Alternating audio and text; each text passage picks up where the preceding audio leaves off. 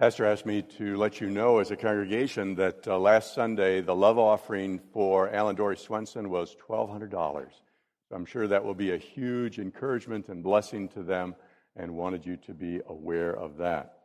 In the bulletin this morning, the, uh, on the inside cover where it has the subject of this morning's message and the scripture text, it says that the uh, page number in the Pew Bible is 977. And if you get to 977, just turn a couple of more pages and you will find Philippians 2 1 through 11 on page 980. There's a battle that rages. It's, uh, it's in the mind of Wayne. Wayne has a battle, a struggle in his mind. And sometimes I can easily veer off course. You can't see it, but it's nonetheless very real. Uh, sometimes you can see it. Cindy probably can see it more often than anyone else because she spends more time with me. There are thoughts that I have that are evil and self serving. There are conversations I have with individuals, none of you, okay, I want to I want to set your minds at rest. I don't have conversations with you in my head, but I have conversations with people that need to have a word from Wayne. And so I have to ask myself how is it possible for Wayne to have the mind of Christ? Because the mind of Wayne is ten, it tends to wander. It tends to go down paths that it should not go. It tends to think thoughts that it should not think.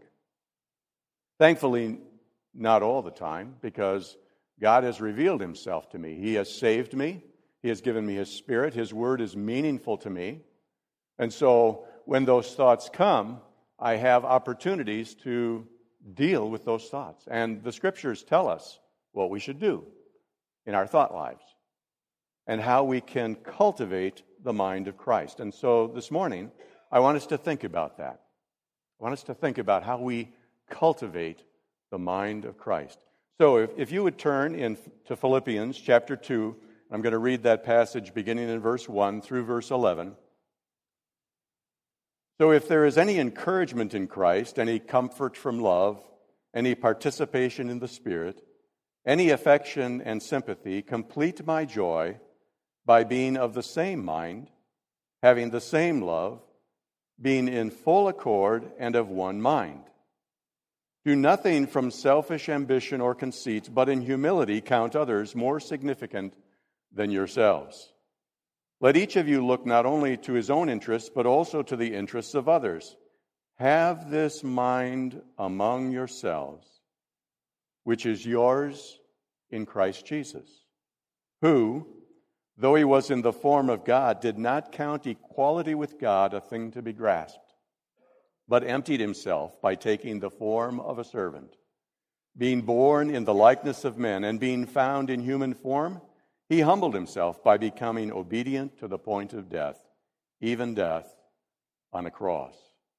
Therefore, God has highly exalted him and bestowed on him the name that is above every name so that at the name of Jesus every knee should bow in heaven and on earth and under the earth, and every tongue confess that Jesus Christ is Lord to the glory of God the Father.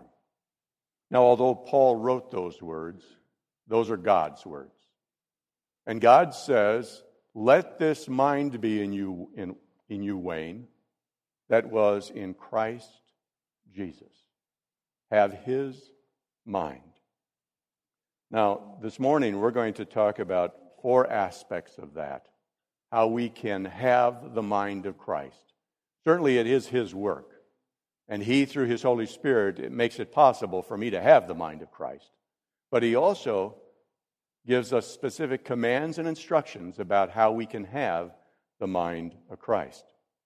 So, in the next slide, you're going to see four illustrations.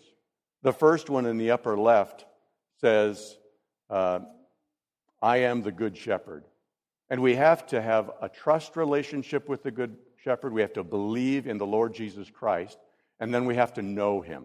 And we're going to talk a little bit about that. The second image on the right at the upper point, point there says, God speaks. And the question is, are you listening? Wayne, are you listening? God speaks. Are you listening? And so we're going to think about and talk briefly about what does it mean that God speaks? And how does that impact my mind? How does that cultivate a Christ likeness in my mind? The third image below, I think Pastor would like this, uh, uh, that, that I actually listened to what he was saying and incorporated it into the slides here. A puzzle where we are part of something bigger than just the little piece. We are individually part of a church, that, and that's by design. That's God's design that we, we would be part of a church. And so we are not complete in ourselves. And how does that have bearing on having the mind of Christ? And finally, as we continue around, it may not be easily seen, but there's a passage of scripture up there with some praying hands. And we're going to talk briefly about so, what does it mean to pray according to the mind of Christ? So, what is your chief struggle or battle? The Apostle Paul was a diligent disciple of the Lord Jesus Christ. And he said that there was a battle that was going on between God's truth and his flesh. And this is what it, what it says in Romans 7 21 to 25. And I'm, I'm going to read portions of a lot of passages of Scripture so that you know that this is not the word of Wayne. I want you to know this is God's word revealed to you but I didn't put them on the slides, and you can look them up uh, later. So I find it to be a law that when I want to do right, evil lies close at hand. Do you ever feel like that? All the time. I want to do right, and then my flesh takes over. And what I know is the law of God, and what I'm thinking are in contradiction. And Paul says, For I delight in the law of God, and I do, in my inner being, but I see in my members another law waging war against the law of my mind and making me captive to the law of sin that dwells in my members. Christ has given me a new mind, and, but there's still a conflict that's going on. Wretched man that I am, who will deliver me from this body of death? And if it ended there, that would be a sad, sad passage of Scripture. But it doesn't. Thanks be to God through Jesus Christ our Lord. He provides the victory. I myself, so then I myself serve the law of God with my mind, but with my flesh I serve the law of sin. So the question then is how can my mind, eh, focused on God's word, have the victory? How can I have the mind of Christ? In 2 Corinthians 10 3 through 6, Paul tells the church that it's not so much a physical war that's going on, but it's an inward battle. That's where the real battle is. And we need to take our thoughts captive to obey Christ. I'm not going to read the whole passage, but he says, and take every thought captive to obey Christ. So that means Wayne has to be engaged here. Yes, the Holy Spirit is speaking to me. Yes, the Holy Spirit brings scriptures to my remembrance. Sometimes he uses you to bring scriptures to my remembrance, to challenge me, to encourage me, to rebuke me, to correct me. But ultimately, I have some responsibility too. I need to see what those thoughts are and see is that thought that just went through my head, is that what God would think? Is that the way God thinks? Is that what God says in His Word? I need to take those captive. I need to capture them to obey Christ. In Ephesians 4 17 to 19, Paul contrasts the believer's walk with the unbeliever. He says, okay, here's how the unbeliever thinks. Here's how the unbeliever's mind works. Listen to this. Now, this I say and testify in the Lord that you must no longer walk as the Gentiles do, the unbelievers, the heathen. Okay?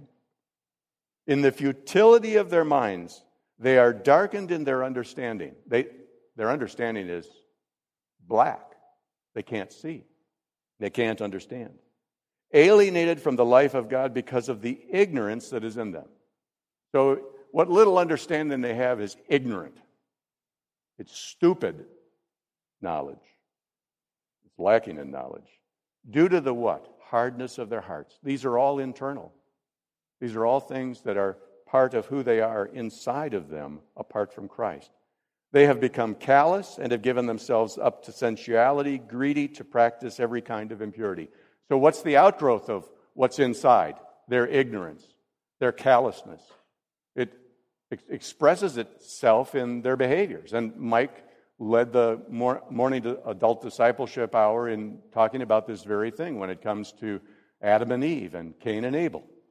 We like to blame somebody else uh, for our problems and for our uh, issues.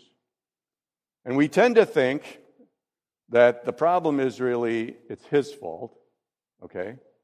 Not his specifically, or it's her fault and not hers specifically, or it's their fault if my church was only, or if my neighbors were only. Um, but it's not me. There's a cartoon, Family Circus, and oftentimes, you know, the kids would do something, break something, and then the parent would show up, either the mother or the father. Usually it was the mother, I think. And what did the kids say was the person that did it? Not me. Okay? I don't know how that happened, but it wasn't me. They may be standing right there by the broken lamp, but it's not me, somebody else. That's from the beginning of time, that's from Genesis. So we like to blame family members and church members and the boss. If the boss was only more reasonable, if the people that I worked with were only better, all these other people are the real problem. When the reality is, the heart needs to be changed. The mind needs to become like the mind of Christ. Now, before we explore some of the solutions to the problem, let's make certain we understand the nature of the battle and or the conflict or how the battles are won or lost. What are the goals in a battle? Now there are a lot of goals, but let's just focus on a couple of them. It's to destroy the enemy. It's to make them lose hope in their cause, make them give up to retreat or to surrender. That's the goal in a war, in a battle. And it's to take captives so that they can no longer fight effectively. It's to neutralize them.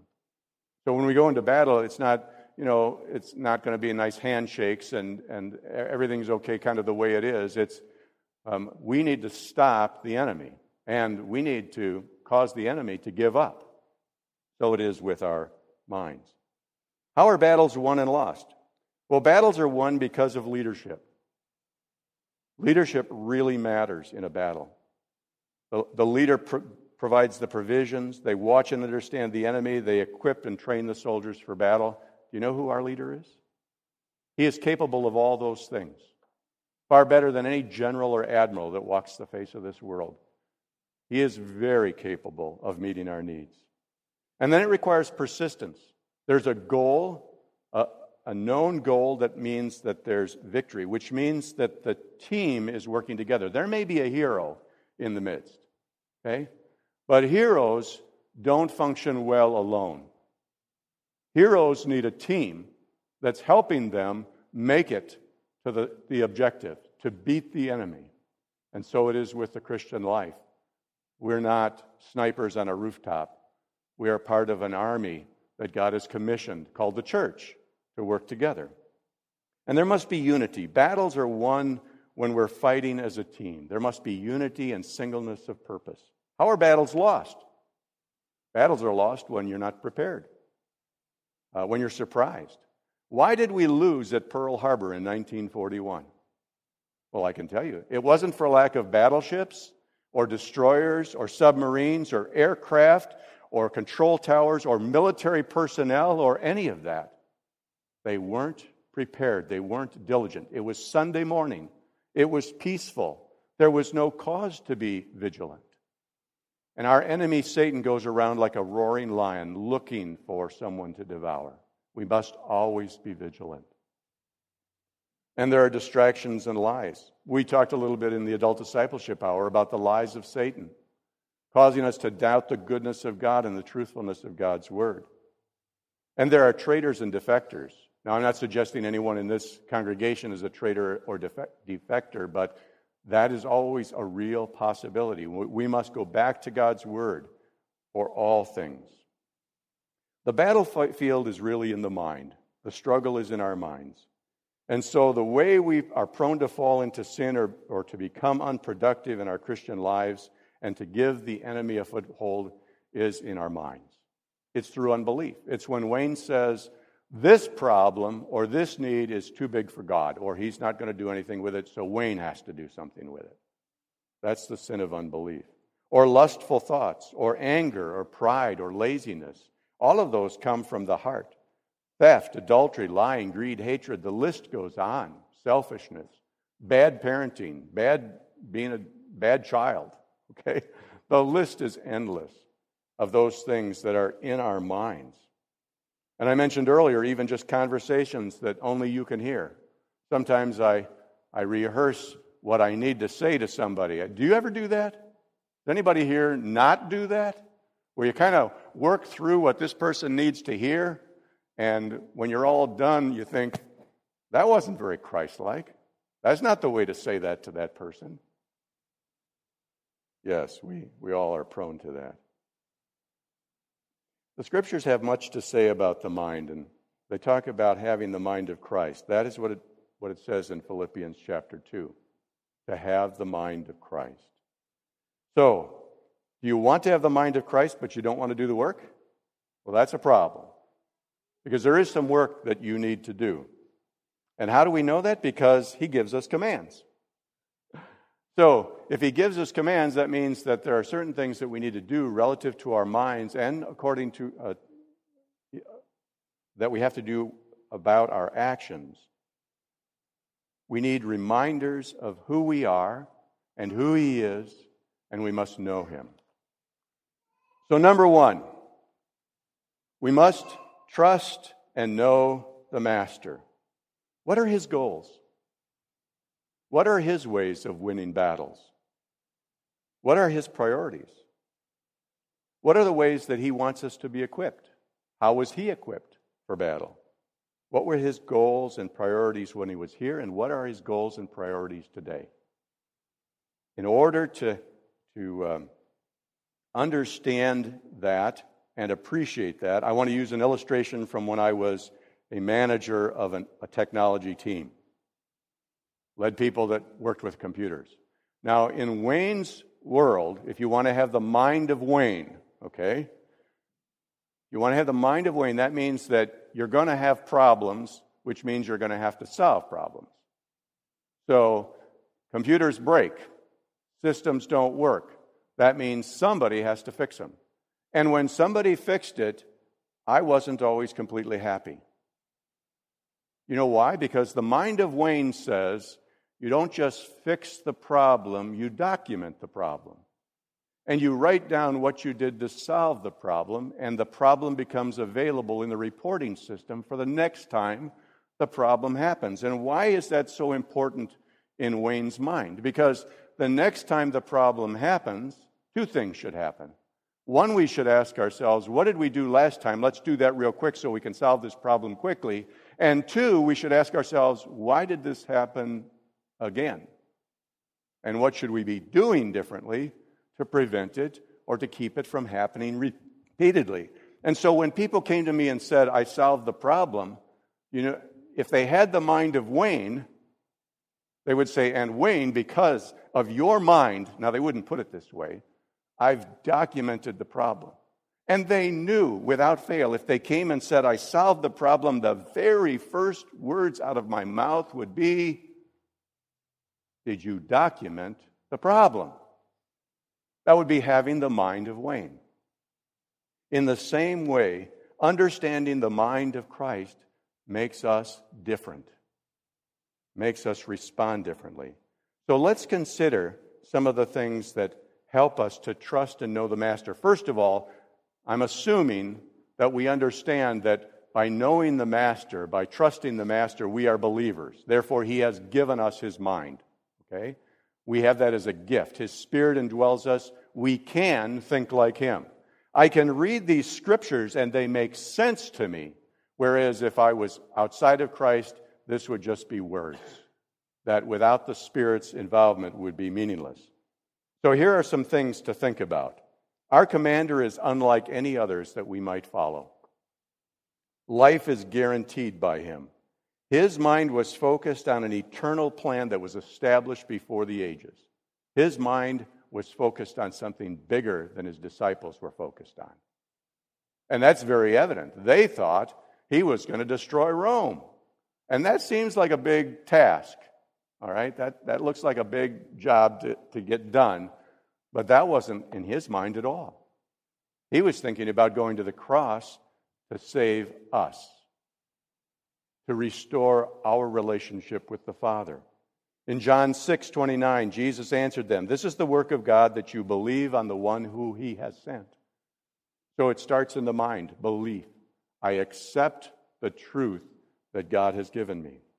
John 6 47, Truly, truly, I say to you, whoever believes has eternal life. So he knows us, and he has made himself known to us that we can believe in him and trust in him. But it goes further than that. He knows what it's like to be challenged by the enemy. He's been in my shoes.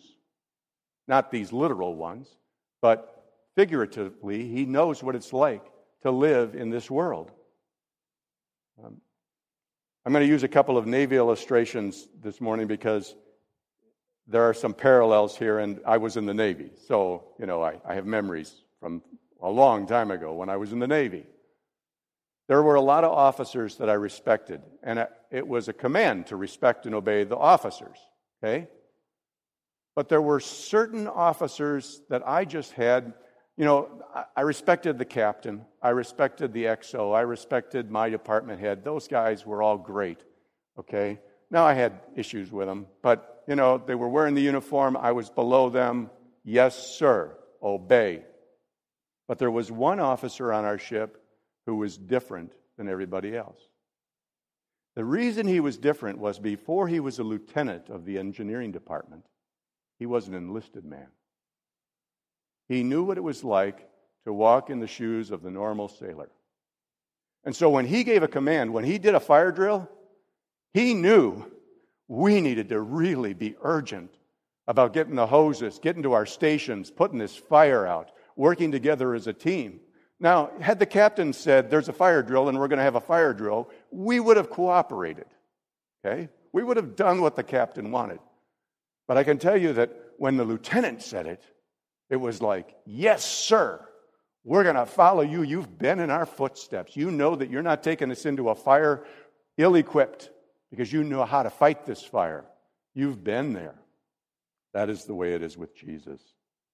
Jesus has been there, He knows what it's like to endure what we endure. And we should be encouraged by that. He's also unlike others in his unmatched power and authority. I'm not going to read the entire passage, but in Revelation 19, it talks about him seated on a white horse. And he's leading the armies of heaven. Um, and he's going to strike down the nations. Our commander is unlike all other commanders because he's ultimately fully in control. And when your world looks like it's out of control, let this mind be in you, which was also in Christ Jesus. He said, All things are going to be accomplished that God has deemed eternal, that need to be accomplished. So rejoice in that. Take comfort in that. That should be our minds. In Philippians 2, our passage this morning, where Paul says, Be of the same mind, having the same love, being full accord and of one mind. Have this mind among yourselves. Okay? What is his mind? Let's remind ourselves. Paul, Jesus said to his disciples, Here's what my mind is I've come to seek and to save lost sheep. That was his mission, that was his mind. So I have to ask myself when these thoughts come to my mind do I have the mind of Christ? I have an eternal perspective regarding this conversation that I'm mulling over in my head about, you know, what I need to get Cindy straight on. Not that she needs to be straightened out on anything. I don't want you to get the wrong idea. But you get the idea, right? Am I thinking eternally? Am I thinking about things that really matter for the long haul as I have these thoughts? Or should I be taking those captive and thinking differently? The natural person does not accept the things of the Spirit of God, for they are folly to him, and he cannot understand them. That's in 1 Corinthians chapter 2. So, summary for point number one to have the mind of Christ means that I have a focus and a mission to seek and to save the lost. Everywhere I am. To have the mind of Christ says, capture that thought. Is this aligned with the mind of Christ? Does this hold true to what his word says? And is this according to his goal, which is to seek and save the lost?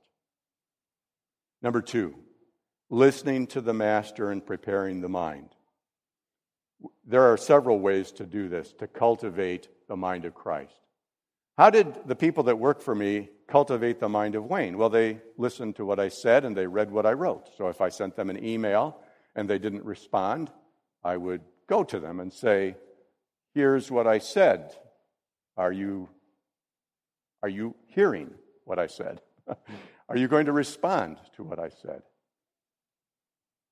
So we need to listen to the Master. We need to know the Scriptures. Jesus said, You will know the truth, and the truth will set you free. So you have to know what the truth is, which means you have to go to His Word. Jesus said in John 8 31 and 32, So Jesus said to the Jews who had believed in Him, If you abide in my Word, you are truly my disciples, and you will know the truth, and the truth will set you free. You want freedom in your mind from the evil thoughts? Know the truth and then weigh what your thoughts are against God's truth. Hold on to what we've already attained. Press on towards perfection. Philippians 3 12 through 16. Paul says something very interesting. Not that I've already obtained this or am already perfect, but I press on to make it my own because Christ Jesus has made me his own. In other words, he's saying, listen, my mind is not like Christ's yet. But I want that. I want to know what he says, and I want that to be my thinking. I'm going to press on. And he's the same guy that said, Who's going to rescue me from my current way of thinking? But he knew it was in Christ that it was possible. And we're supposed to appreciate and thank God for the sound mind that he has given us. He has given you a sound mind. Whether or not you foster that and cultivate that may be up for question. I couldn't help as I thought about being thankful for a sound mind to think at least a little bit about Cindy's mom. Charlotte is a dear lady. She loves the Lord. She served him for many years. But her mind can't remember something from less than five minutes ago. Time after time after time. God not only has given you the ability to remember things for the long term, long term memory and short term, but He has given you a new mind, a mind that can become more like Christ's. And we need to take advantage of that. Focus on God's good, acceptable, and perfect will, a biblical worldview of life. Romans 12, 2. And do not be conformed to this world, but be transformed by the renewing of your mind. That means that every day I need to be renewing, refreshing my mind, restoring my mind with God's truth. Remember the ransom that was, be, that was paid and prepare your minds for action. How do we do that? In 1 Peter 1, beginning in verse 13, it says, Therefore, preparing your minds for action and being sober minded, set your hope fully on the grace that will be brought to you at the revelation of Jesus Christ. So it's like okay, today is important, but I'm setting my hope on Jesus and the final fulfillment of His Word. Because His Word is true, and He will accomplish His Word when it comes to everything. And it goes on further in 1 Peter, and it says, And if you call on Him as a Father who judges impartially according to everyone's deeds, conduct yourselves with fear throughout the time of your exile, knowing, again, knowing that you were ransomed. So it's a, again, it's about what we know and what we believe and how we trust God. And finally, think about your thoughts. now, that sounds funny, but it's really very practical. I need to think about what I'm thinking. That requires a certain amount of energy and thoughtfulness. I realize that's kind of a circular logic there, but I need to think am I thinking correctly? Because sometimes I'm not thinking correctly. Are you sometimes not thinking correctly? I would venture to guess, if you're anything like me, that there are times when you're not thinking correctly as well. So here's how we can uh, help ourselves. Memorize Philippians 4 8 and 9. Finally, brothers, whatever is true. So if it's true, okay, capture that thought. Was that true? Whatever is honorable. Okay, let's capture that thought. Was that honorable? If not, I need to eliminate that thinking and have the mind of Christ. Is it just? Is it pure? Is it lovely? Is it commendable? Is the conversation I'm having in my head lovely? Is it Christ centered? Is it Christ like? Whatever is commendable, if there is any excellence, if there is anything worthy of praise, think about these things. Have you ever heard a song and you can't get the song out of your head? Oh, that happens to me. Sometimes it's the song I heard before I went to bed, and I'm not even sure what I was listening to.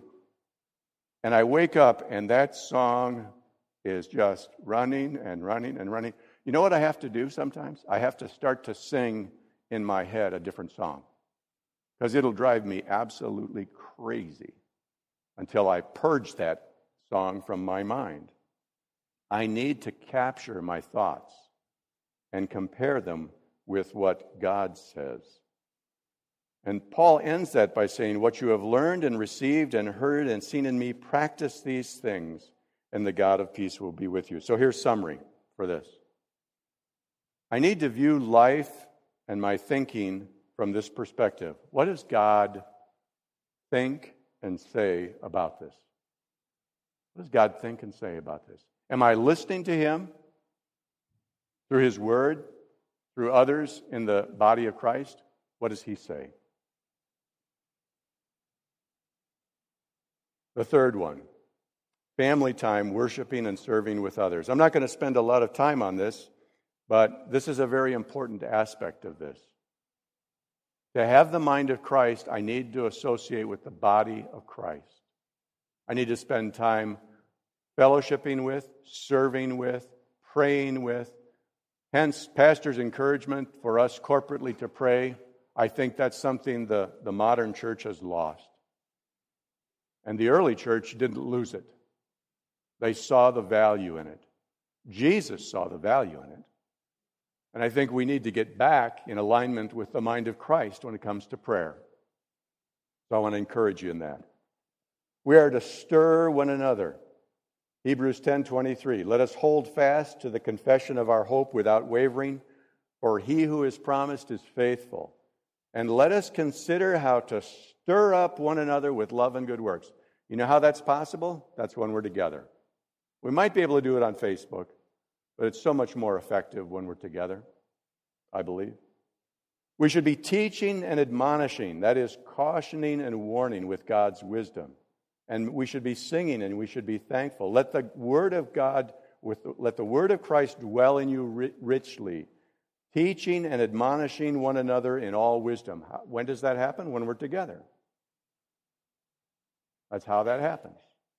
And that's how we develop the mind of Christ confessing sins to one another, confessing and praying.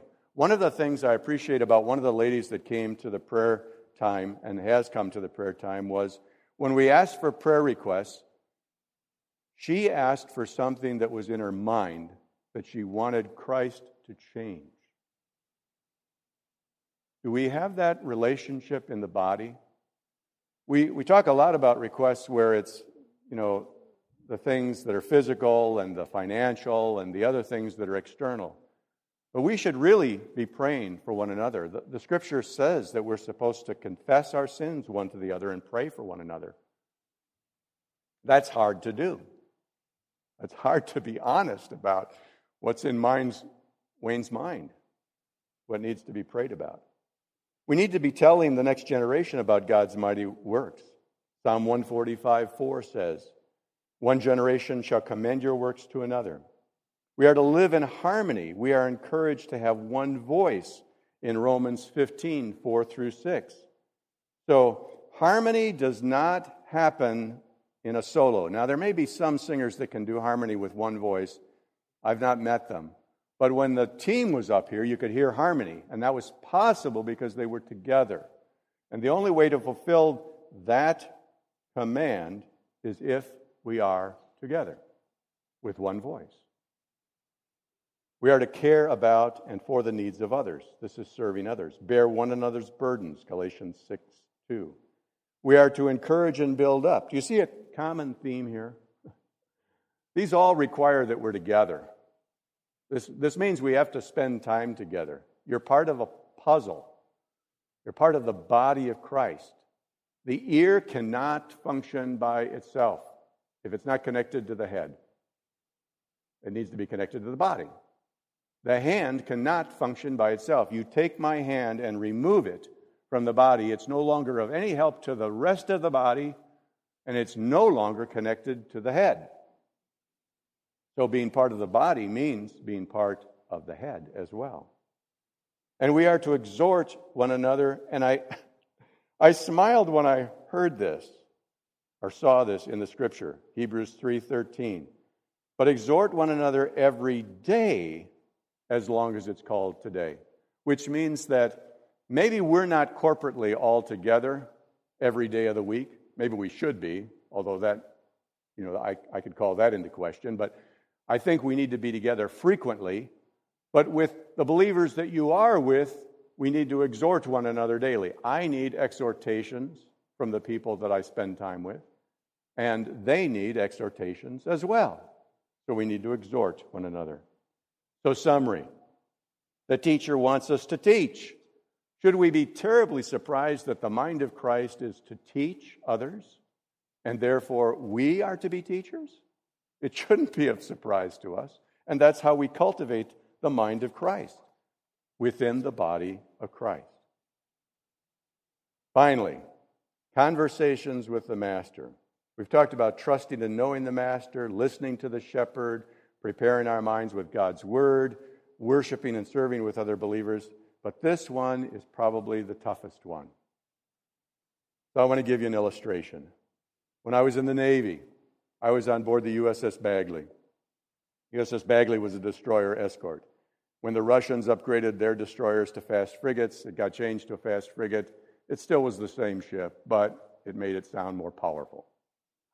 Flying on the yardarm, and you can't see the flags, there were four flags each flag that we flew had a meaning. It was either a number or a letter or some other significant meaning. The four flags that our ship always flew were N, U, L, Q. And no other ship had those letters. We were unique in that regard. So when another ship wanted to talk to us visually, first of all, they could look through their binoculars and see, ah, that's the USS Bagley, NULQ. So now we can communicate with NLUQ. The admiral, who was on a different ship, a bigger ship, admirals don't go on little ships typically. He was on a bigger ship. He would send us messages. He would say, This is my will concerning you on the USS Bagley. You will do the following. And our captain had basically one choice, uh, other than court martial.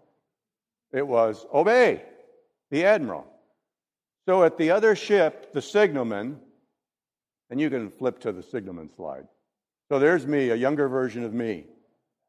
Okay? And I knew how to send flashing light.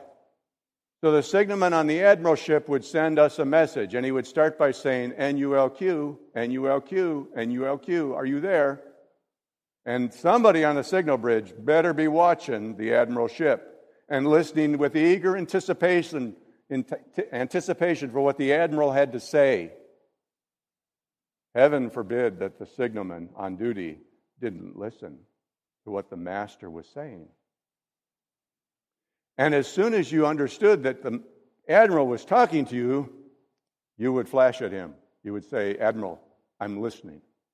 And then the admiral would start to send you a message with Morse code with flashing light.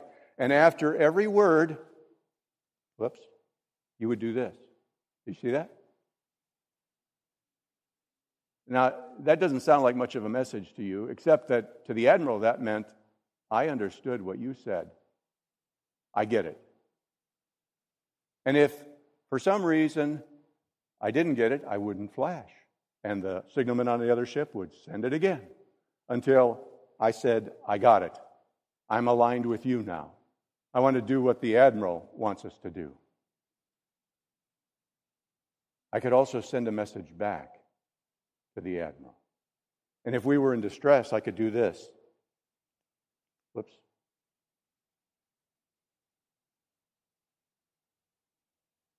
You know what I just said? SOS. I just said, we need help. We're in trouble. Things are not going well. And the same is true with our master.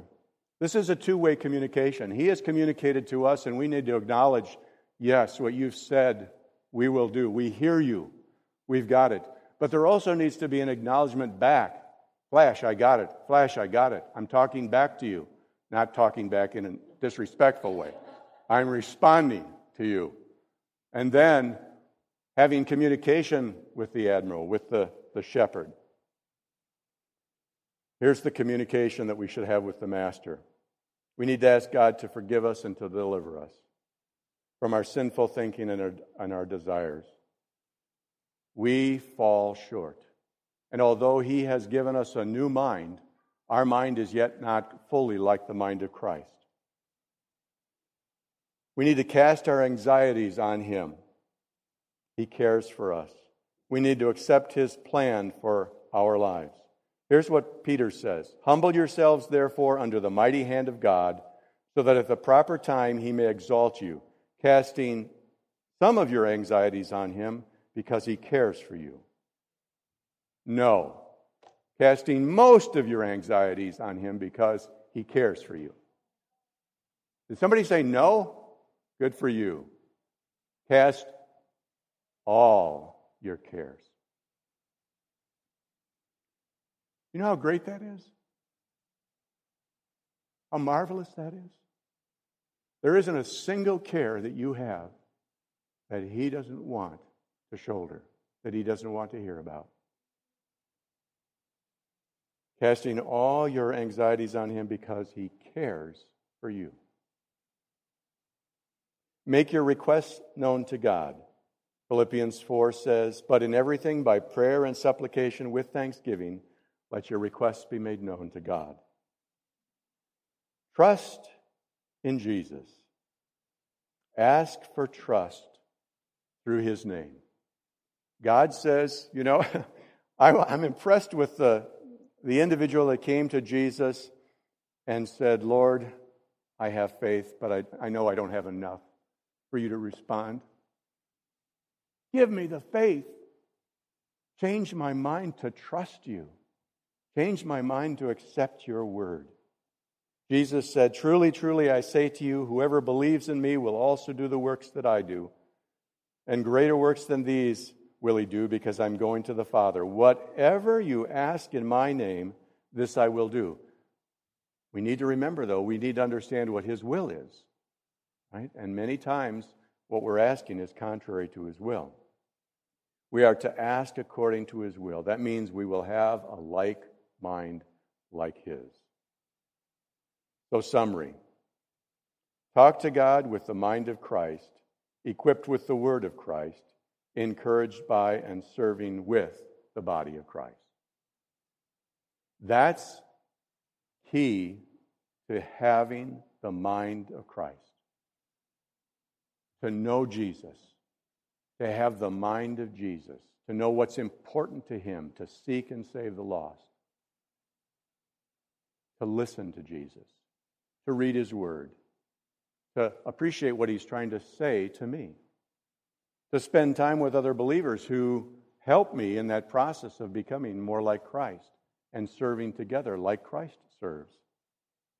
And finally, talking to Him. In other words, when He says something to you, do one of these. Say, I got that. Lord, I'm, I'm aligned with what you're saying. I want to do what you say. I will obey. So, we are to know, we are to listen, we are to be a church, we are to pray. And the questions I need to ask myself are is my, is my mind aligned with His? Do I really care about the lost? Is that what's central in my mind? Where does God's word fit in my thinking? Do I capture the thoughts as they come through my head? Or do I just let whatever nonsense run around in my head, run around in my head? Do I have the teacher's mind? Do I want to encourage and exhort and help and serve and love others? And am I talking to God with the mind of Christ, with his focus in view? We're going to sing Knowing You in just a few minutes here, and the worship team can come up here. All I once held dear, built my life upon, all this world reveres and wars to own. All I once thought gain, I have counted loss. Spent and worthless now compared to this, knowing you, Jesus, knowing you. There is no greater thing. You're my all, you're the best, you're my joy, my righteousness, and I love you, Lord. We should strive to have the mind of Christ. Be thankful that He's given you a mind that's new, now cultivated for His glory. Let's sing.